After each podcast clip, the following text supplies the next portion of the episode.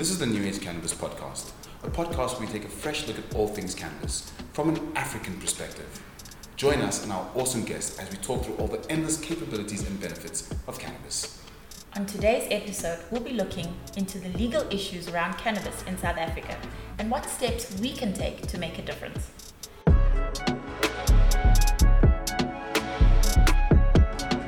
Our guest today is Andrew Laurie, an associate in the Medicinal and Recreational Cannabis Department at Schindler's Attorneys. Welcome, Andrew. Thanks for having me. Welcome. So tell us, what brought you to the plant and what brought you to the department that you're working in?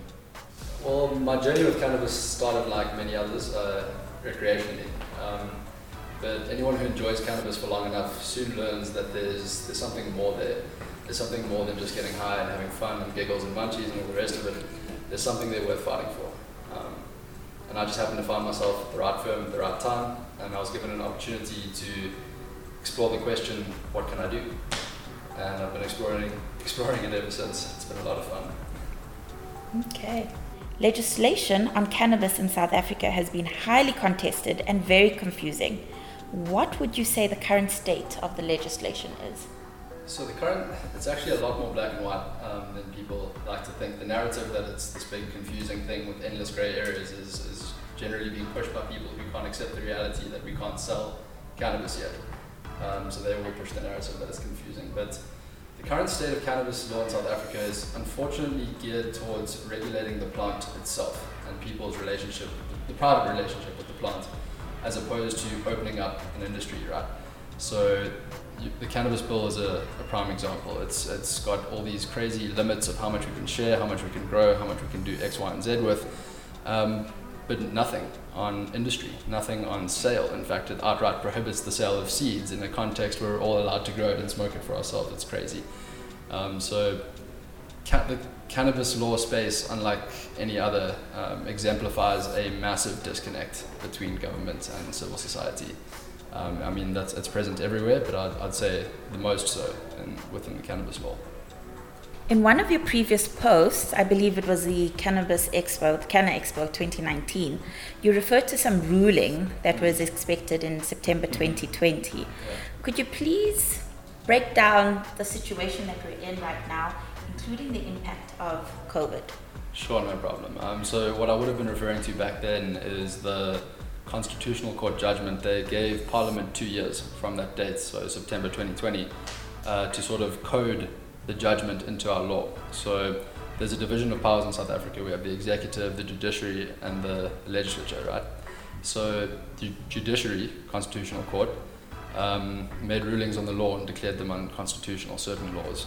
Um, it then falls to the legislature, being the lawmakers, to then, as I say, code that, that ruling into our law. So what we were expecting from them is they needed to change the Medicines and Related Substances Controls Act, Control Act, as well as the Drugs and Drug Trafficking Act, um, in order to allow adults to consume, cultivate, possess cannabis um, in private for personal consumption.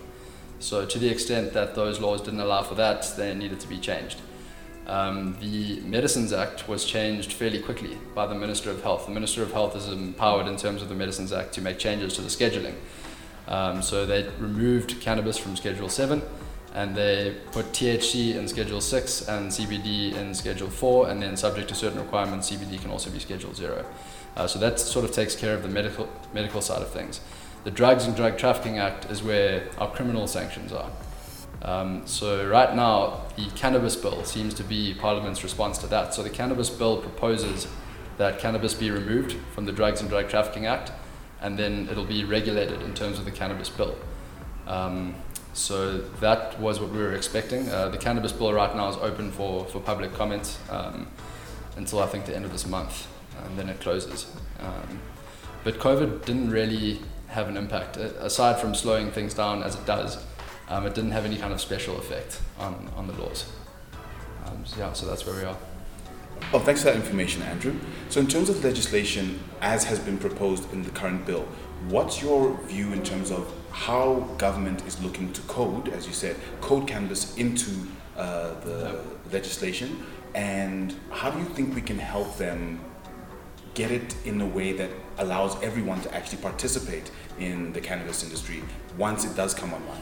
Yeah, so I referred earlier to a bit of a disconnect between what government thinks they should do with cannabis and what civil society thinks they should do with cannabis. And bear in mind that the whole charge on cannabis right now is, is led by civil society, and there's a, there's a good reason for that. Uh, so there's a lot in that. Um, the, the bill only has to address the, uh, the Constitutional Court judgment. It doesn't have to go further than what that judgment allows for, and that judgment doesn't allow for things like industry. That's not to say that legislature couldn't have gone there, they just chose not to. Um, so how we can help them, right now the bill's open for public comment. Uh, we as Schindlers have submitted comments. We've asked if we can address them in person. We'll see what they say. Um, but right now that's, that's all we can do. We can submit comments uh, as civil society. But right now the, the bill, it only seeks to regulate cannabis in a private sense, right? So it's not talking about industry and stuff. It's talking about what you and I can do in our day-to-day lives with cannabis and it expends far too much time and effort on that. It, it, it goes into far too much detail about how many grams of this and that you can have and how many milligrams of extract equals a gram of dried flower. They make all these equivalents and everything like that. My question is who is going to police all of this? Are all of our police going to be issued scales and, and, and given uh, brief lessons in chemistry and so on? Why? why? Why are we wasting so much time and effort worrying about what the private person does in his private time? with cannabis. I mean, the, the age old question that I think was coined by Myrtle Clark from Fields of Green for All who's counting my whiskey and why do you care? so I don't know why uh, a completely different standard is, is set for cannabis right now. Um, what, what, what I will say about the bill is that it does allow for subsequent legislation to come out and grant us further freedoms, further rights with cannabis. So um, notionally, there could be a recreational cannabis bill that comes out next um, that would then expand our or sorry, for, lift the ban on, for example, the sale of seeds or the, the sale of cannabis uh, subject to you know certain licensing requirements and stuff. Um, the problem is with legislation like that is, as we've seen, it, it takes a long, long time, and in the interim, we'll, we'd be left with that bill. And the bill, for example, I mean, it, it sets a limit on how much cannabis I'm allowed to share with you. Right? I'm allowed to share. I'm allowed to give you up to 100 grams. If I give you 300 grams, I go to jail for 15 years. What happens if I want to give you 100 grams three times? I mean, who's counting this? Yeah. You know what I mean? How could you possibly monitor that? Mm. Um, and again, it, it's the, the ban on seeds is outrageous. Uh, we're all allowed to smoke it and grow it and enjoy it, but we can't buy seeds. We're expected to give it to each other for free. That's unfortunately not sustainable. It's not how business works. Um, so, how can we, outside of the bill, I guess, keep putting pressure on government? Is just civil society in South Africa has been doing very well. Um, they got civil society got the constitutional court judgment. The government didn't wake up one day and decide to give us freedom for cannabis. That was done by ordinary people. Um, so there's a lot that we can do. We just need to keep fighting for the correct way. um, get good lawyers and drive it home, and, and, and, let's see what happens. I mean, there's a lot of exciting stuff that will be happening next year in the cannabis space um, that I can't go into too much detail about yet, but we'll let you know when we can. so I think just a, a bit of a, a, side question from that. Yeah. Uh, I know that one of the um, regulations proposed in the bill is, for example, if you are found smoking in your car, automatically four years. So with what you've mentioned and, and those other sorts of um, uh, punitive measures or punishments within the bill, what sort of burden would the state resources actually be under in order to actually, uh, uh, if that bill goes through, to actually execute that bill? Because I can imagine it would take, like you said, getting police officer scales, but where else in the legal value chain would it be affected? I guess in a negative way, because then that means more taxes would need to go towards fighting something that yeah. doesn't need to be fought. So, so the bill imposes an unnecessary degree of complexity onto what should otherwise be quite a simple set of laws. So because there are so many different limits, um, limitations on how much cannabis we can have in a certain context. You know, there's different limits on how much you can carry through a public space, how much you can possess in private, how much you can have in your car, um, how much you can share, how many seeds you can have. All of these numbers will confuse the police, firstly, um, and when police see vagueness in the law, they take advantage of it, and they will end up just as you may know, arresting people for arbitrary amounts of, of cannabis. I mean, they, they will think, you know, the rule must exist somewhere. So they'll see it and they'll go for it. Um, with uh, a step above that in court, um, again, it, it, it, creates so much room to impose sentences on people. Um, there, there's too many rules to keep track of for both civil society, for law enforcement, and um, for the legis- for, sorry the judiciary. Um, there's too many technicalities. There's too many ways it could go, and it's whenever there's vagueness like this, there's massive room for injustice, and it takes a lot of time and a lot of resources to try and navigate through um, terrain like that. So the, the complexity is the problem. The complexity is going to allow police to abuse it, it's going to allow the judiciary to misinterpret it, it's going to confuse you and me, and that's who it's supposed to be for. So that's the kind of pressure it puts on unnecessary kind, the unnecessary kind. Yeah. Okay, thanks for that. Okay, Andrew, in the number of years that you've been working, what is the silliest case you've ever encountered as a lawyer in the cannabis space? Yeah, so that one, it, it's silly for different reasons. It was a defamation case that we launched against the state. So our clients, the Dagga Couple at the time, uh, a member of state came came out on the radio and said that they profit from selling cannabis to school children, which is def- it's textbook defamation. I mean, if I was to think of it as a law lecturer, like off the top of my head, if I needed to throw out an example for defamation, then that would be it. Like it was it was clear cut. Um, the state came in, their lawyers behaved like they were in a circus. I mean, the, the evidence they were throwing at our clients was they were showing pictures of our clients standing in cannabis fields, and then didn't take long for the judge to realize that these pictures were taken in Canada and that those were legal cannabis fields. But they were still saying, look, they must sell this to children. Um, and we thought we were winning. and we had every reason to believe that, and it, it went against us. The, The judgment. The judgment went against us. The, they found that because the, our clients are public figures, they should have thicker skin. I mean, I don't know if you know if you're a public figure, can I go and say you profit from selling drugs to, to kids? I don't know. It's yeah. So it's it's silly in a different way. It's it just it shows kind of the prejudice that is faced by members of the cannabis community. I mean, because you operate in that space, the rules are now different for you. You're public figures when it suits you. When the government, sorry, when it suits the court, they're now public figures. However, when they're trying to fight for the rights of the ordinary cannabis user, they're criminals. so which one are they? Public figures or criminals? It just seems to be um, that whatever label fits the agenda is the one that gets imposed. So it's, it's silly for the wrong reasons. Wow, Yeah. It's uh, shocking. Yeah. to least, but okay. Yeah. Yeah. Cool. Next question, Aku. All right. Which country in the world right now is the closest in getting the cannabis legislation correct? Yeah, so the, the answer might surprise you. I, I think it's South Africa. Um, the, the reason is our cannabis regime is so unique in the sense that it was created by civil society. Uh, we didn't wake up one day and uh, to a cannabis act. We didn't wake up one day um, when out of the blue the states had already decided to capture the cannabis industry by imposing legislation that they wrote while we were sleeping. We fought for it. We went to court. Um, and we were successful. We unlocked freedoms that we never had before. No modern South African has ever experienced the freedoms that civil society was able to unlock through the constitutional court. Um, so we have momentum on our side. Now we have precedent from the highest court in the land on our side. Uh, government right now is reacting to what civil society is doing. They're not being proactive, they're being reactive. So if we don't like their reactions, then we just go back to court. So um, I'm optimistic um, about our ability to challenge any laws we don't like in court on the basis of the constitutional court judgment. It's a, it's a ammunition that not many other countries have. Yeah. So, Andrew, what direction would you like to see the legislation go in terms of cannabis in the South African context and also continentally in terms of the African context, especially if we look at the free trade agreement that's actually recently been, been ratified by the biggest economy in Nigeria, Yeah. which will basically open up the commercial borders across the continent.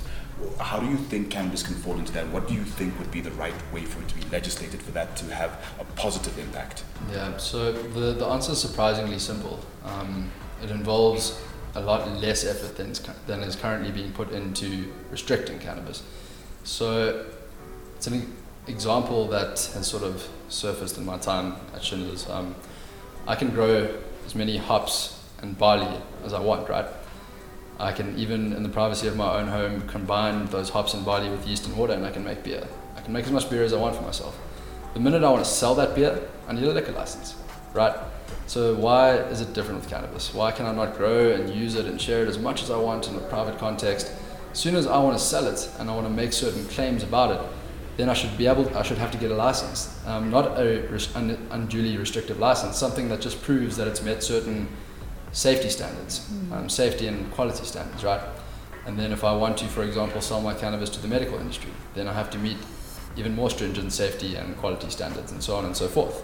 But in the private context, where it's just us having fun, um, any kind of regulation of that is a ginormous waste of time and resources.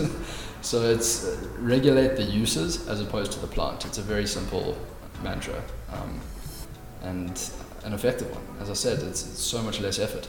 Yeah. Um, the, the cannabis bill shouldn't have to exist at all. I mean, you ask people ask me what changes I'd make to it. Tear it up, throw it away. It's useless. Causes more problems than it solves. Quite true. It's, it's almost like saying, okay, if you want to grow rosemary, rosemary at home, we're going to regulate it. Yeah. For what purpose? I'm growing rosemary Sure. at home. But if I then say to the world, my rosemary cures cancer, they should I should have to get it tested, and I should have to get a license that proves that. And if you want to sell it, you should also get a license to Yeah. show that you followed the right Yeah. um, procedures to make sure there's no pesticides and all those other sort of health and public benefit uh, issues. Exactly. So, so government's efforts right now are, are misdirected. They're focusing so much on what we do with it in our private time and not paying any attention to simply creating a licensing regime. And that's that's all you need. Okay, thank you. Okay. So, in that respect, what rights or what set of rights should cannabis consumers know? Oh, yes. So um, I used to tell people what rights they should know, and now there's a more valuable piece of advice because it's the question we get asked the most. Selling cannabis and cannabis seeds is still illegal. You can't sell them, all right? And no matter how much you try and dress the transaction up, the courts are smart. They're smart people. They will cut through that transaction and they will see on the one hand money and the other hand cannabis and a change of ownership taking place. So what people will try and do is say, I will sell you Rizla, um, or I will sell you a subscription to a newsletter, and then a week after that transaction, you get free cannabis. All right. The, the fact that money and cannabis are in the same transaction, it doesn't matter how many steps you remove one from the other. The court will cut through those steps and just focus on, as I say, change of ownership, cannabis, money, you're dealing. Um, so uh, it's the question we get asked the most. What if I sell a newsletter and give you free cannabis? It's you're not selling the newsletter. You're selling the cannabis. We all know it. yeah. So don't get clever.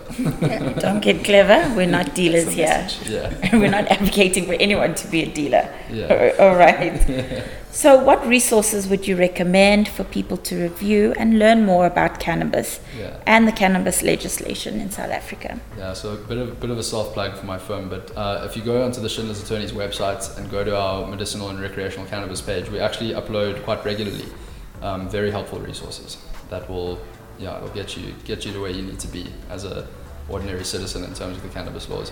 There's a document on there called the State of Play um, that covers exactly where we are, including what the bill might do. So have a read of that. It's like eight pages.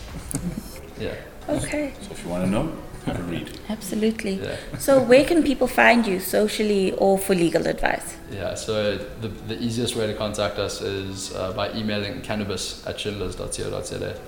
Um, there's a team of five of us that that email will go to. Uh, we'll, we'll respond and we'll, uh, we'll get you where you need to be. yeah. And on the socials, Uh, socials, I don't really use them too much for business, but I mean, if you want to see what I get up to in my private time, it's Andrew underscore lawyer. So, Thank you so much, Andrew, for coming on the show. I think we've learned a lot. Yes, I think the information that you've given sheds a lot of light into the so-called gray areas that used to exist. So hopefully, people listening to this will be better equipped to engage the cannabis industry, whether it be from a legal or commercial standpoint going forward. yeah, that's my hope too. Yeah, thanks for having me, guys. Anytime, really. Yeah. And thank you to our listeners and our viewers. We are because of you. Remember to subscribe to our channel for more updates on the New Age Cannabis podcast. Links and info in the description box below. Bye. Ciao. Sala. Etre, more languages or not languages? Wow. Ciao. It's Portuguese. I've got a few more. I don't know how. Au revoir. There we go, French. Nearly. Wow. Hi, I'm Keegan Slater. Catch me next week on the New Age Cannabis Podcast.